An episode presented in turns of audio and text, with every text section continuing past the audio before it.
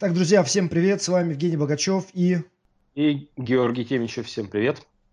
И наш новый выпуск, эпизод посвящен дисфункциям, страшному слову, которое, которое преследует или сопровождает жизнь всех, кто так или иначе занимается фитнесом, спортом, а, тем более сталкивается с болью и так далее, да, вот если в вашем мире появилась дисфункция или слово дисфункция, то то дальше могут быть на самом деле разные варианты. Может быть, вы услышали, когда у вас что-то болело, да. и тогда это обосновано. Может быть, у вас ничего не болело, и просто вам сказали, что у вас что-то с постурой, или у вас что-то с э, неактивными мышцами, или какие-то мышцы слабые, или какие-то мышцы в амнезии находятся, да, вот, и Именно поэтому вот этот эпизод, он называется «Страшные истории для рассказа в темноте».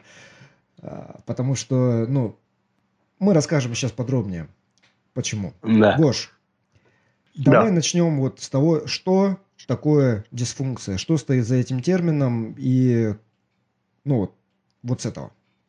Э, вообще, вообще откуда ноги растут? А, ну, изначально вообще термин взялся из, собственно, из моего поля деятельности, то есть это из э, реабилитации. И, по-моему, блин, я даже не помню, кто был первый, то ли, то ли физический терапевты или даже до, по-моему, а, остеопаты и хиропракторы, соответственно, по-моему, даже были первыми, кто внедрял данную терминологию. И потом, когда, соответственно, уже развилась физическая реабилитация, то этот термин оттуда перекочевал, соответственно, туда, и потом из уже реабилитации он перекочевал, соответственно, в фитнес. Угу. изначально, соответственно, под э, термином подразумевалось, поскольку мышление было вот в таких вот э, хиропрактическо-остеопатических терминах, оно было относительно каких-то движений. Например, дисфункция, не знаю, позвоночно-двигательного сегмента, да, означало, что он как бы не двигается, или фиксация угу. еще называется.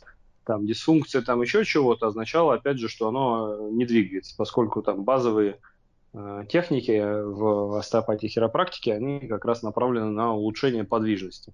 Угу. Вот. Потом, когда это все дело перекочевало в реабилитацию, соответственно, там уже говорили о различных перекрестных синдромах, как, как дисфункции. Угу. А, дальше говорили про различные нарушения статики, тоже к этому термину применяли термин, ну, к, к этой проблеме применяли термин дисфункция.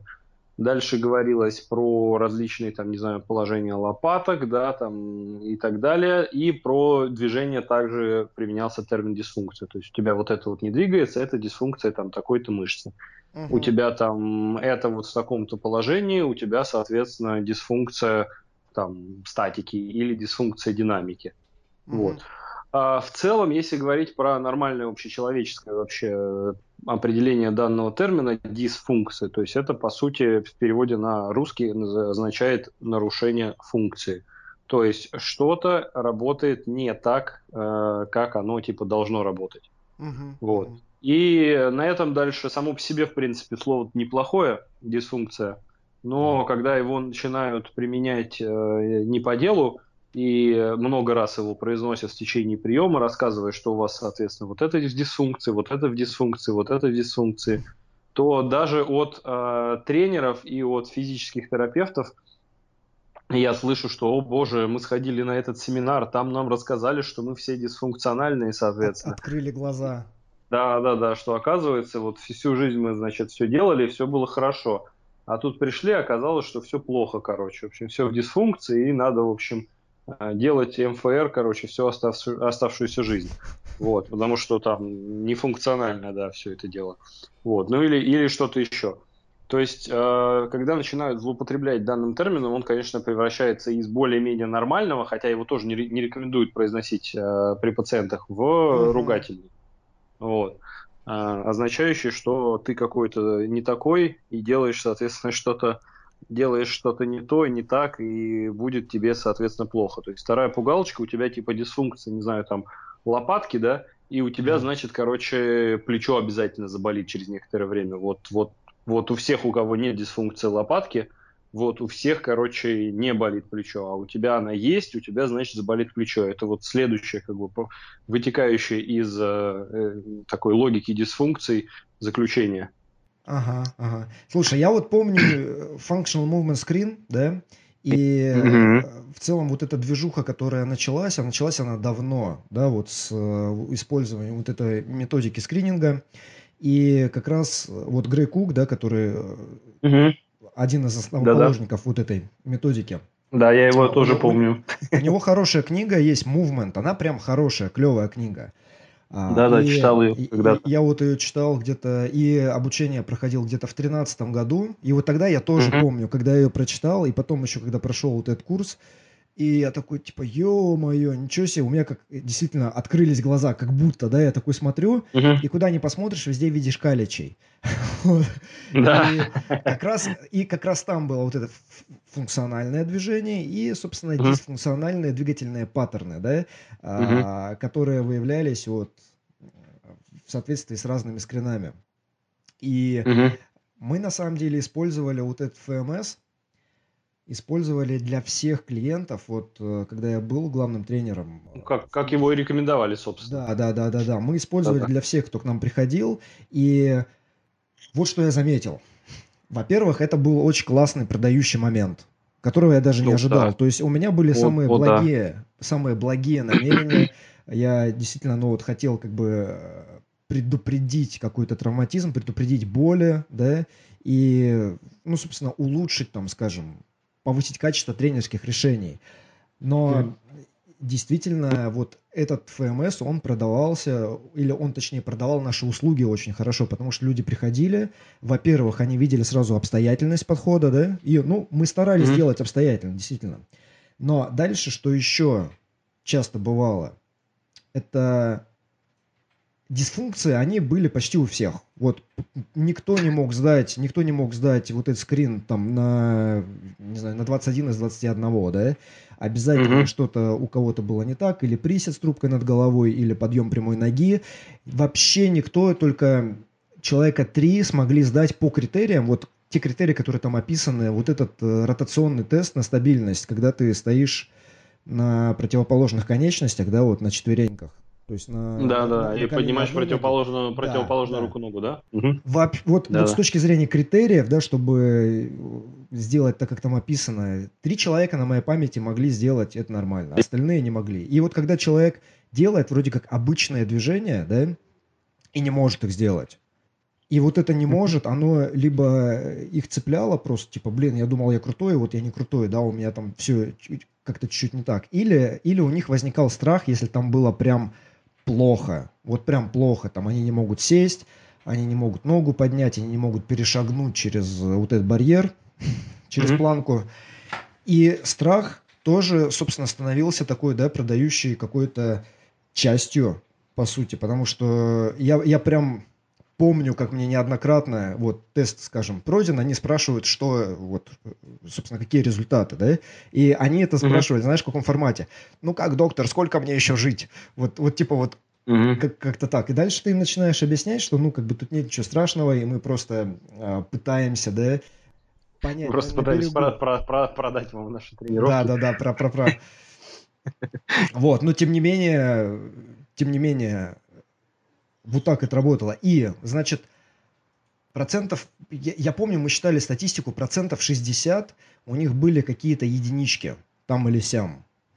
И вначале, ну, мы там выстраивали тренировки специфичным образом, добавляли всякие вот эти корректирующие упражнения в разминку, добавляли всякие в суперсеты силовые там и прочее. Но дальше, что я замечал в практике, то, что корреляция, она не обязательно вот есть. Скажем, если у человека подъем прямой ноги плохой, еще там что-то, то значит ему становые тяги делать нельзя. Но потом, когда я начинаю человека просто обучать становой тяге, просто обучать, mm-hmm. да, оказывается, что он вполне ее может делать, и у него нет никаких даже там маленьких компенсаций. То есть это та техника, которая, в принципе, нам нужна и которую можно нагружать. Mm-hmm. И вот чем дальше, скажем, я использовал э, там ФМС тот же, тем дальше я от него отходил, потому что все меньше я видел корреляции между вот этими цифрами, да, и тем, что угу. реально дальше происходило в зале. Потому что если мы обучали хорошо, если мы следили за техникой, если мы следили за безопасностью, если мы плавно повышали нагрузку или использовали регрессии и прогрессии движений, то никаких проблем не возникало. Проблемы возникали всегда только если кто-то был невнимателен, а, слишком много делал, слишком быстро для своего состояния, да, и это там никаким образом не коррелировало с э, его там цифрами на тесте. А дальше мы уже увидели тоже, да, что и, скажем, в других видах спорта, где пробовали использовать такие методики скрининга, то же самое корреляции, в принципе, не было. Вот, это, это то, что то, что я от себя могу сказать, да, вот эта дисфункция, скажем, или слово дисфункции вошло в мою жизнь с ВМС, и, наверное... Как это у тебя как на бы... этом все за- закончились дисфункции или потом еще с чем-то продолжались? Слушай, не, у меня потом, ну, я видел где-то, но, скажем, в тех, в тех местах, где я учился, да, или техники, которые я читал, там, э, ну, скажем, вот Ширли Сарман. Да, да, да. Да, вот у, у нее нет да. слова дисфункция, у нее есть uh, movement impairments, это чуть другое. Ну, да? это примерно на самом деле, если перевести на русский, примерно ты так, так же человеку говоришь, что у вас как бы вот а, какой-то не, какой-то не такой двигательный паттерн. У вас там лопатка в нижнем вращении, у вас там, uh-huh, uh-huh. не знаю, плечо в переднем положении. То есть это, в принципе, поскольку Ширли, она из старой школы, то есть uh-huh. это условно там пра-пра поколение физических терапевтов, несмотря как бы на ее огромный вклад вообще в целом в физическую реабилитацию, как бы это mm-hmm. не, некоторые, в некотором роде old school. То есть знания в принципе хорошие, книжки классика однозначная читать, кто, соответственно, нас слушает, да, вот вам этот рекомендация по чтению читать стоит их однозначно. Но если говорить, например, про там, не знаю, практическое применение этого вот сейчас в моей личной практике, то я вот ее концепции больше не использую. То есть это было, наверное, лет 5-7 назад, когда я очень сильно увлекался, соответственно, этим. Сейчас однозначно нет. В таком виде, в каком именно в книжках это описано, уже, уже, уже нет, потому что это, на мой взгляд, несколько старый подход. Вот, но, в принципе, там тоже как раз-то есть, типа, вот все вот эти вот дисфункции, такие сякие, пятые, десятые, основанные на статике плюс корреляции с динамикой, они там, соответственно, uh-huh. присутствуют.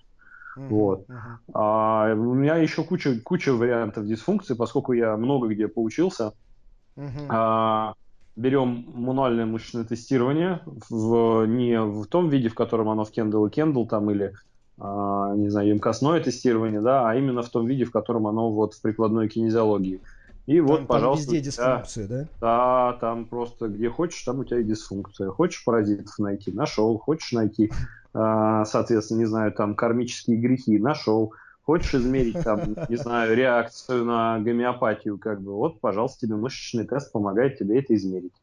Вот. И то же самое касается различных там техник э, остеопатических, Соответственно, там, пожалуйста, тоже там у вас печень не двигается, у вас череп не двигается, у вас, не знаю, жидкость не двигается, у вас там родовая травма и вообще внутрикостные фиксации, соответственно. Ну, то есть вот до такого. Вот, опять же, куча-куча-куча дисфункций, которые как бы ты, о которых ты сообщаешь обязательно в первом, uh-huh, uh-huh. первом приеме, и которые ты дальше успешно корректируешь. Ну, сообщаешь, соответственно, что успешно корректируешь. Вот. Такой. Да, это, это вот потому, потому наш, друзья, выпуск называется «Страшные истории для рассказов в темноте», потому что для понятия дисфункции есть место, да, и ну, в, в реальной жизни, но этим термином часто злоупотребляют. Часто злоупотребляют, когда убеждают вас, что вы хрупки, что вы созданы, я не знаю из чего, из, из, глимики, из глины, из керамики, из стекла, что из, из дисфункций. Из дисфункции, что дунет ветер, вы рассыпетесь, солнце нас посветит на вас, вы рассыпетесь, вы не попьете воды достаточно, вы э, рассыпетесь, вы слишком много воды выпьете, и вы вылетите куда-то, да? Вот, каждый раз, когда вас убеждают, что вы очень-очень хрупки, это, собственно, вот, вот это как раз игра на страхах, да, когда вам пытаются что-то продать, убеждение или какую-то сказку, историю, как вас сделают крепче, как вам внезапно сделают мышцу какую-то сильнее, которая, вот смотрите, вот она не активная, а слабая, вот сейчас пятку потру, вот она, видите, сильная. Или, помнишь, Гош, были браслеты вот эти, Power Balance, о, да, я себе такой, кстати, тоже покупал в свое время. Ну, тогда у меня не, не было достаточного количества критического мышления. И да, как бы все, все было. Я даже, даже какое-то время в этом браслете ходил, было дело. Слушай, это же вот. то же самое, то же самое, типа мышца слабая, вот теперь она сильная, и здесь вот у да, вас да, да. баланса, и вот да. он у вас теперь есть. Да, это Только... плюс один к этому, это как в игре фэнтези, плюс один к силе, плюс один к ловкости, да, такой браслет. Да, что интересно, кстати, с этой компанией, вот, которая там продвигала браслеты, их засудили в итоге, их обязали вернуть деньги, если кто-то будет требовать, типа, да, это угу. вернуть деньги, и, ну, их нет, все, как бы. К счастью, ну, браслетов этих балансирующих больше больше не встречается. И нет больше вот этого, что надо человеку объяснять, что голограмма не действует так, как говорят. Вот. И вот это, скажем, позиционирование человека как очень хрупкого существа, как такого листика на ветру, да, который болтается туда-сюда и все ему угрожает, оно, на мой взгляд, противоречит просто наверное, не только на мой, просто эволюционная концепция. Да, вот мы сейчас находимся, если учесть, что эволюционная теория, она верна, а пока не было опровержения, да, ни mm-hmm. разу не нашли опровержения, там, что она не работает. Вот если она верна, то мы нынешние являемся результатом миллионов, сотен миллионов, миллиардов лет эволюции жизни. И никакая хрупкая форма жизни, она не остается, ну, она не воспроизводится, да, она становится достоянием истории, она становится ископаемым в какой-то момент. И как, как бы мы ни выглядели хрупко, субтильно и как-то еще, тем не менее, э, вот, вот этот вид биологически стал доминирующим на планете Земля, да, и если бы постура или если бы не знаю, какие угодно вот эти двигательные дисфункции могли нас просто так разломать, то этого бы просто не случилось. До нас бы не было, мы бы сейчас там с тобой в том числе об этом не рассуждали и не говорили. Да.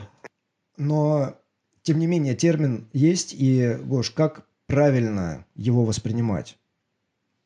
То есть, когда он а... применим, да, вот, ну, по-правильному, скажем так. А, ну, поскольку я, еще раз говорю, вышел из э, нейрореабилитации, сегодня у меня, собственно, вот как раз было внеочередное э, обучение по данной теме, в смысле я преподавал, то данный термин очень легко определить. Это есть функции повседневной жизни, они, соответственно, совершенно различные. То есть это функция, не знаю, там, э, ходьбы, это функция, а, не знаю, сходить, э, функция участия в повседневной жизни, например, не знаю, там, сходить попить пиво с друзьями, uh-huh. а, и так далее, и так далее. То есть какое-то, какая-то вот такая. То есть это более, более глобальное что-то. Да? И если э, какая-то проблема ведет к нарушению этой нормальной повседневной жизни, в которой человек хочет участвовать, uh-huh. то да, можно говорить, что эта проблема является причиной дисфункции, то есть фун- нарушения функции повседневной жизни. Uh-huh. Когда же мы уходим на более мелкий уровень, например, опять же, на уровень, не знаю, там, каких-то сегментов отдельных, то в этом случае мы можем говорить о нарушении, например, не знаю, подвижности той же самой лопатки, uh-huh. а, но это имеет отношение только в том случае, когда мы однозначно можем сказать, что вот это причина симптомов а, пациента. То есть, если я восстановлю а, подвижность лопатки, в этом случае, соответственно, вернется нормальная амплитуда движения плеча, и в этом случае вернется способность человека заниматься фитнесом, например. Но это вот, когда есть симптомы, говорить, да. то есть когда есть какая-то боль да, да, или... Да. Потому да, что если да. боли нет, то неважно какое положение лопатки, мы не считаем его просто вот априори дисфункциональным и требующим изменения. Ну, правильно? Ну, если мы про, да, если мы про условно там условно здоровых или ортопедическую популяцию говорим, то да, если мы там про инсульт говорим, да, там немножко, соответственно, по-другому. Там может быть нормальное положение, но при этом, соответственно, у тебя будет просто парез, и у тебя вследствие пареза уже будет дисфункция, например, там неспособность пересесть э, с кровати на прикроватный туалет, например, вследствие пареза, то есть такая сильная слабость мышц выраженная, да, что человек просто не может. И тогда мы говорим, да, что у него есть дисфункция, нарушение способности пересесть с кровати на туалет вследствие слабости мышц. То есть, в принципе, можно воспринимать очень по-разному, но, блин, опять же, пугать, пугать, пугать пациентов этим точно не стоит, потому что, например, такие слова сами по себе, они, помимо того, что они, безусловно, продают, то есть, когда ты пациента или клиента напугал, то ему, конечно, легче mm-hmm. все продать, просто сыграть на его страхе, они стимулируют эффект нацебо. Поэтому, например, э, в реабилитации за такие слова сейчас как бы говорят ай-яй-яй. То есть мы стараемся так не говорить пациентам, и когда заходит речь о том, что у него дисфункция, нестабильность, э, разрыв, да, то мы очень тщательно подбираем слова, и вместо этих слов мы говорим о том, что ему надо подкачаться, угу. позаниматься, потренироваться, и о том, что он себе потянул там мышцу или связку. То есть вот какие-то такие слова. Ну, если, конечно, человек будет очень сильно упорствовать, я ему там объясню подробно, соответственно, что я нашел, что это означает, и опять же сведу все к тем словам, которые я перечислил до этого. Вот как-то как так. Забавно, вот ты сказал подкачаться, да, и в фитнес люди как раз приходят, ну, особенно если мужчина, да, вот как раз слово подкачаться mm-hmm. это один из таких наиболее популярных запросов. И забавно, ну, когда в, в ответ на вот этот запрос подкачаться, им как раз начинают втирать какие-нибудь продвинутые тренеры, типа, подождите, давайте я вас сейчас, я проведу вам ассессмент, и потом после ассессмента, о, слушайте, ну, у вас там столько дисфункций, давайте я вам сначала составлю план корректирующих упражнений, или коррегирующих упражнений, или как угодно. Да, как раз, когда, когда это в обратную сторону играет от, от того, что ты говоришь. Ну, да, ну это, кстати, да. да, это, кстати, странно, потому что они пришли уже, они уже, уже хотят подкачаться. Что ты им еще, еще продаешь, что пришел вполне себе с четкой целью и планом. Надо оценить технику и дальше работать на мой взгляд. Слушай, но ведь это ведь не все укладывается в слово продать, да? То есть кто-то пытается угу. продать, и он думает, да, мне главное сделать план, но многие, они, делая план, тем не менее, исходят из лучших побуждений, да, и они просто считают, угу. ну, вот так же, как я тебе говорил про вот ФМС, Угу. Точно так же считают, что то есть это их картина мира на текущий момент. Их так учили где-то.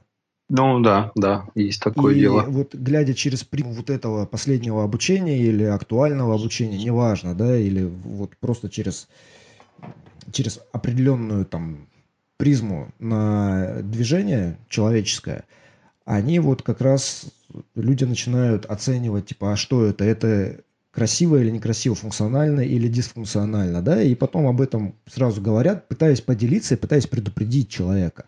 Вот, но в итоге это все приводит, там, может быть, не к самым лучшим все равно последствиям. Я еще в фитнесе, в спорте, в кроссфите а, вот эти дисфункции, например, встречал в отношении к базовым упражнениям, типа приседам, тягам и так далее, да, когда, ну, вот точно так же человек приходит, например, он хочет там заниматься может быть кроссфитом, может быть лифтингом, может быть тяжелой атлетикой, он хочет что-то такое делать, там штангу над головой поднимать.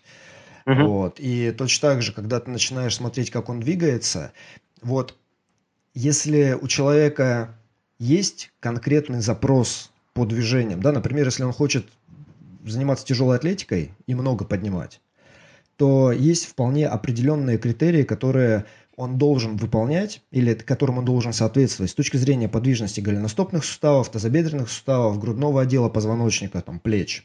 Ну и, mm-hmm. собственно, э, лучезапястных тоже. И вот если у него нет подвижности в этих суставах, да, если он не может вот определенное положение принять, то тогда тоже мы можем вполне правильно или вполне оправданно говорить о дисфункции. Правильно? Потому что его текущее состояние опорно-двигательного аппарата, вообще скелетно-мышечная система, оно не или оно дисфункционально по отношению вот к этой функции, которую он хочет выполнять. А функция заключается в подъеме большого веса с пола над головой. Слушай, ну я бы не назвал, наверное, это даже дисфункцией. Так вот, я тебе возражу, это... потому что это, это не совсем дисфункция, это не просто неготовность выполнять определенные задания. Тут вопрос как бы для обсуждения, можно, можно ли это называть дисфункцией вот э, в таком в таком виде Слушай, а, я, я думаю, или, что, знаешь, или нет, да. Во внутреннем, ну, вот для себя это можно называть как угодно, но ты человеку все равно об этом не будешь ну, говорить, да. ты не будешь говорить, ты дисфункционален, ну, да. там, из тебя тяжелый атлет не получится.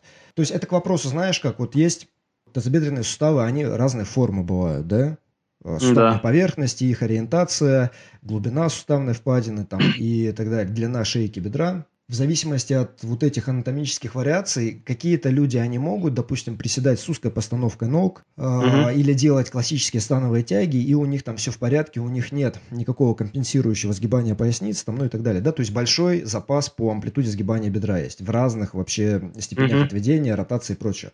А у некоторых людей нет этого, то есть у них глубокая суставная впадина, у них, э, я не помню, как этот термин называется. Анте, антеторсия, ретроторсия, э, бедренная бедренной кости может быть, соответственно, и особенности расположения вертлужной впадины. То есть это будет давать да. им особенности, ну, помимо общей амплитуды, да, если там более глубокая, да, более пологая, соответственно, это общая амплитуда. А может быть еще э, приоритет по амплитуде в ротации, соответственно, внутренней и наружней. То есть ну, бывают люди, у которых, например, очень много э, наружней ротации, да, и мало внутренней. Вот у них тогда да. как раз э, глубина приседа может быть из-за этого а, ограничена. Вот. Либо глубина приседа ограничена, либо постановка ног такая, что, например, с очень широкой постановкой они приседать могут, но и становые тяги делать могут, да, с очень широкой постановкой, но это противоречит требованию, а, типа, например, делать подъем штанги на грудь, когда нужен относительно узкий хват, то есть им приходится ноги ставить шире, чем руки, и фактически делать подъем на грудь в стойке сумо. Вот, из-за особенностей строения суставов. Допустим, если у нас вот такое несоответствие, да, там, формы суставов или анатомического, а, анатомических особенностей и целей, скажем, и вот этой вот желанной функции, как мы это будем называть? Слушай, ну это нельзя называть дисфункцией, это можно называть только особенностями, э, индивидуальными особенностями конкретного человека. А, потому что если говорить про глобальную функцию, да, допустим, присесть, то mm-hmm. как бы присесть он может. Просто нужно учитывать, что он присесть может вот так, а вот так не может, просто потому что он анатомически не, как бы, не приспособлен к этому. Об этом, например, э, большой спич был в йоге.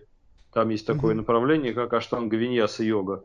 И там, опять же, есть очень у этой йоги есть особенности в том, что у них есть серии своеобразные, да, то есть это последовательности асан, и для того, чтобы перейти на следующую серию, ты как бы должен полностью выполнять, соответственно, предыдущую. Вот. А поскольку люди разные, то они не все могли выполнить все асаны из всех серий. И mm-hmm. возник, возникло непонимание, типа, почему вот приезжают, значит, европейцы в Индию и не могут выполнять серии. То есть они просто как бы мало работают или что. Вот. Mm-hmm. И потом, когда немножечко анатомия стала, стала ясна, а, выяснилось, что как бы ну, не все могут выполнять там лотосы или не все могут сидеть тазом между пятками в связи с особенностями как раз вот э, ротации тазобедренных суставов. И тогда это нельзя называть дисфункцией. То есть человек просто там генетически, да, то есть он рожден такой, он не способен выполнять те или иные движения просто в силу своего строения, а другие, например, он выполняет лучше. Вот. И людям, людям разрешили после этого проходить дальше со справкой от врача, соответственно. А, потому что у них есть вот те или иные особенности, то есть перестали, перестали их останавливать из-за этого. Mm-hmm. Вот. И, тут, и тут то же самое, то есть если у тебя есть какие-то генетические особенности, то ты в этом, вот, допустим, ну не так хорош, просто потому что у тебя строение для этого не совсем подходит в таком виде, в котором вот классика требует, да. А, допустим, в неклассическом варианте ты будешь лучше. Угу. Ну да, то есть мы не говорим, что это и не считаем это дисфункцией, мы просто говорим о том, что индивидуальные особенности строения не позволяют человеку эту функцию выполнять. Вот так. Ну, сути, это не функция, да? а это, это движение, допустим, да. Потому что функция, наверное, это все-таки что-то более глобальное, чем, чем, чем движение. Э, э, с точки зрения вот того, какая функция, она же может быть э, какой угодно, какого угодно масштаба. Это может быть повседневная функция, да, вот как способность ну, да, да, да. вниз. Или это может быть какая-то конкретная, связанная вот с конкретной маленькой целью, с конкретной двигательной задачей маленькой, в которой нужно ту или иную функцию реализовать. Вот, но не суть. И тут главный вывод, который нужно сделать, допустим, тренером, да, это если к вам приходит человек, у которого анатомические особенности не позволяют ему выполнять э, вот определенные движения, подъем штанги над головой, глубокий сет, вот что-то такое, да, не позволяют ему выполнять их без компенсации, то ваша задача, ну, во-первых, должным образом выявить эти ограничения, а во-вторых, правильно о них э, коммуницировать, да, то есть предупредить человека, что если уверена, что это действительно, что это особенности строения его, что если он будет продолжать пытаться, там, скажем, сесть в глубокий сет, да, несмотря на то, что у него вот амплитуда сгибания бедра, она очень ограниченная, что это может привести к тому, что возникнет боль или он как-то там себя травмирует, то есть это дальше на его страх и риск. Правильно, Гош? Да, по сути, мы с тобой, кстати, знаем одного такого молодого человека, да, у которого знаем. да, потом проблемы были, соответственно, из-за именно глубоких приседаний. Да, вот как да. раз в это может вылиться не, не, нежелание принять, наверное, свою а, анатомию. Да. Либо, если у человека нет очень выраженной потребности делать конкретные движения, допустим, подъемы над головой. Особенно это касается вот кроссфитеров сейчас. Угу. Человек приходит в кроссфит-зал, ему говорят, подъем штанги над головой – это функционально. Сет должен быть глубоким, ниже параллели. Да, это функционально. Вот. Вот что важно тренерам в кроссфите или вот новоиспеченным кроссфитерам, которые зажглись, да, и хотят mm-hmm. делать.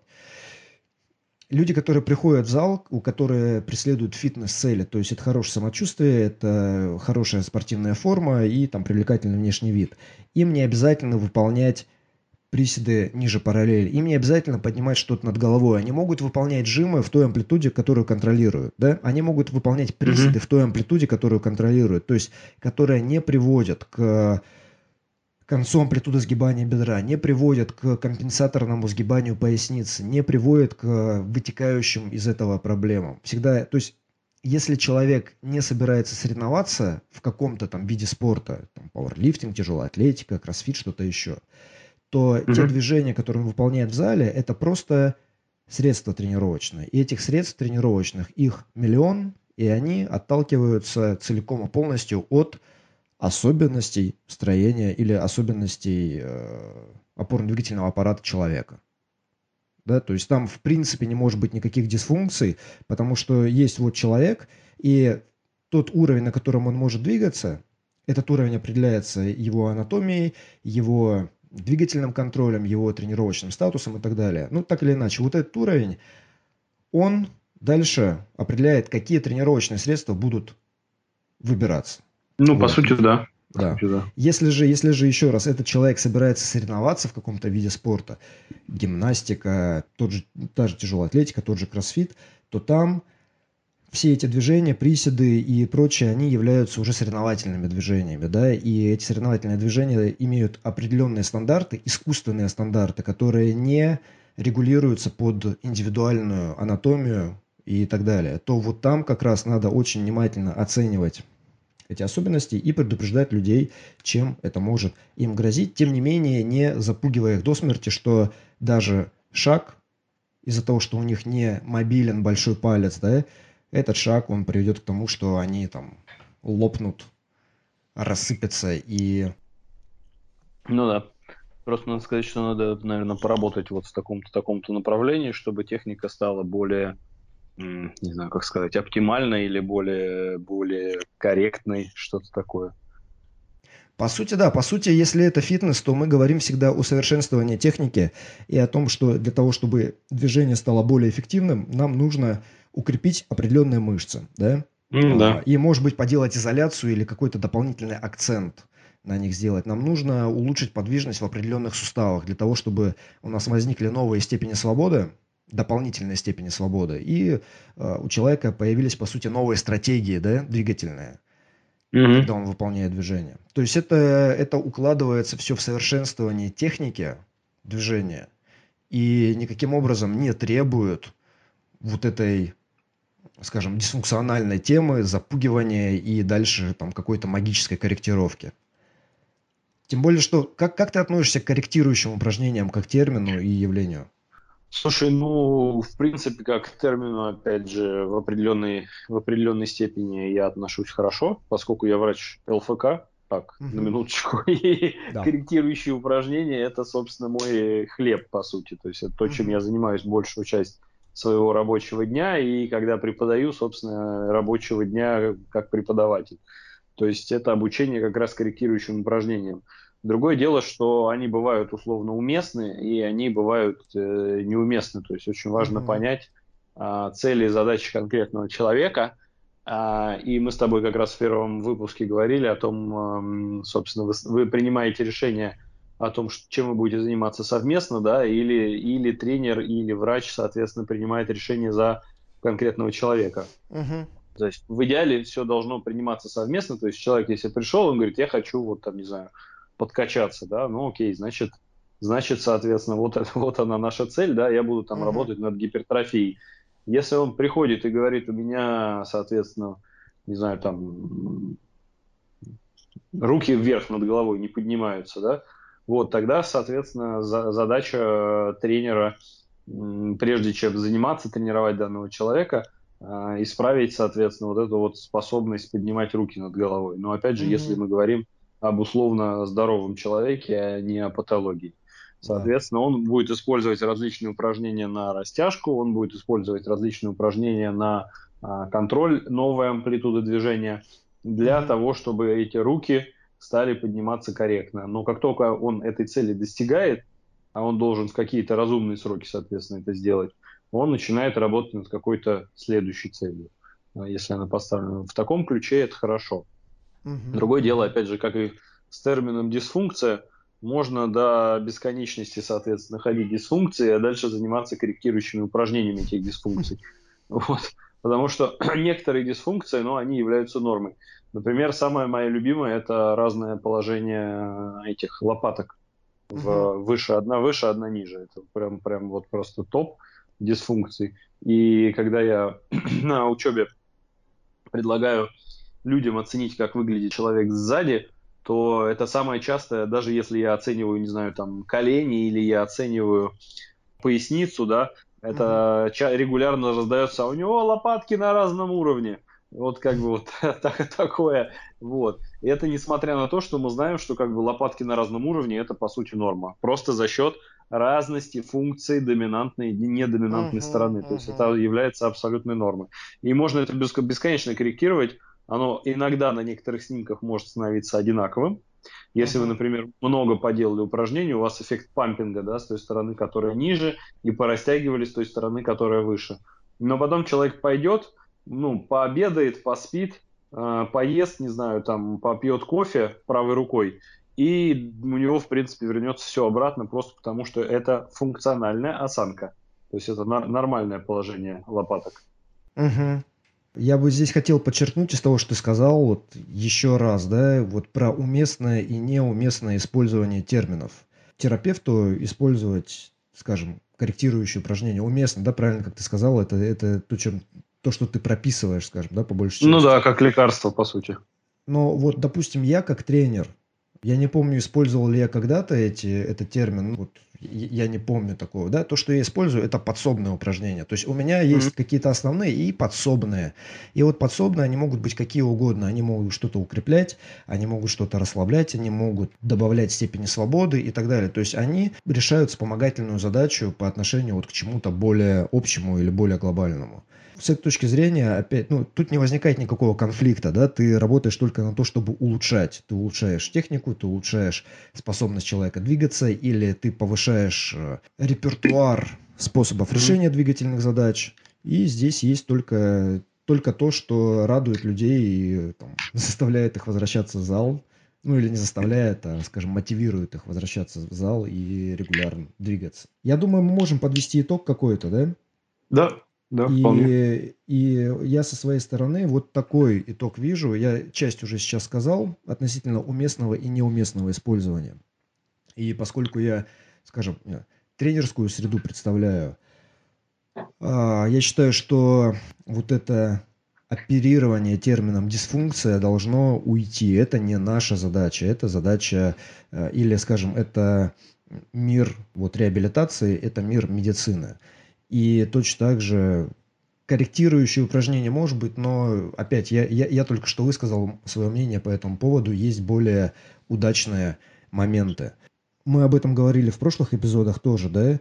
Вот для да. тренеров не брать на себя слишком много, не брать на себя диагностические функции, не брать на себя функции аппаратов МРТ, а, а заниматься своим делом. К вам пришли подкачаться, вот будьте уверены, что вы знаете, как решить эту задачу, чтобы человек остался здоров, доволен вами, собой, процессом, чтобы он снова и снова возвращался в зал, и двигательная активность стала его неотъемлемой частью жизни. Вот так. Ну, класс. В принципе, я совсем согласен. Ну, в мире, в мире реабилитации, соответственно, слово дисфункция на самом деле сейчас тоже такое. То есть на эту тему большая-большая критика, потому что когда пациентов э, запугивают, пытаясь, опять же, продать, то есть здесь это работает вот ро- ровно так же, как и в фитнесе, то это ну, не камильфо считается в современной, по крайней мере, э, реабилитации. Безусловно, это все равно будет существовать, к сожалению, потому что так э, продать легче всего и заработать, соответственно, на этом легче всего. Э, тем не менее, критика будет расти, и я надеюсь, что просветительская работа, которая ведется на полях соцсетей на эту тему, когда-нибудь э, начнет, соответственно, давать свои плоды.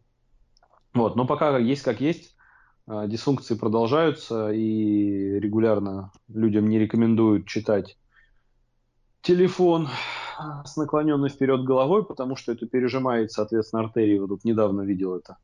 Очередная пугалочка от э, докторов.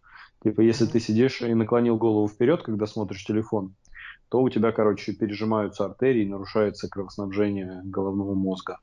А вот если ты поднял руку, то значит все в порядке. Ну, ничего, что рука как бы тоже затекает, если ты поднял с телефона. А ты, а ты подставку какую-нибудь купил? Да, да. И, в метро ее поставь, самое главное. Ага. А, а мне сразу вспомнились, Гош, какие-нибудь там, не знаю, аборигены или даже дети, которые сидят на картонах, там ковыряются в земле, там какой-нибудь палкой там выковыривают, не знаю, каких-нибудь личинок, да, и вот у них, у них mm-hmm. нет проблемы с тем, что голова вперед наклонена, ничего не прижимается, а у нас пережимается. А, друзья, если вас пугают, если вам страшно, вы пришли к специалисту, вы пришли к тренеру или а, к врачу, да, и вам прям страшно, вот вам что-то такое сказали, что вас прям, не знаю, начинает... Вы, и главное, не покупайте сразу ничего. А, мы в прошлых эпизодах об этом говорили. Воспользуйтесь опцией второго или третьего мнения, дополнительного мнения. Сходите еще к одному специалисту, еще к одному, да.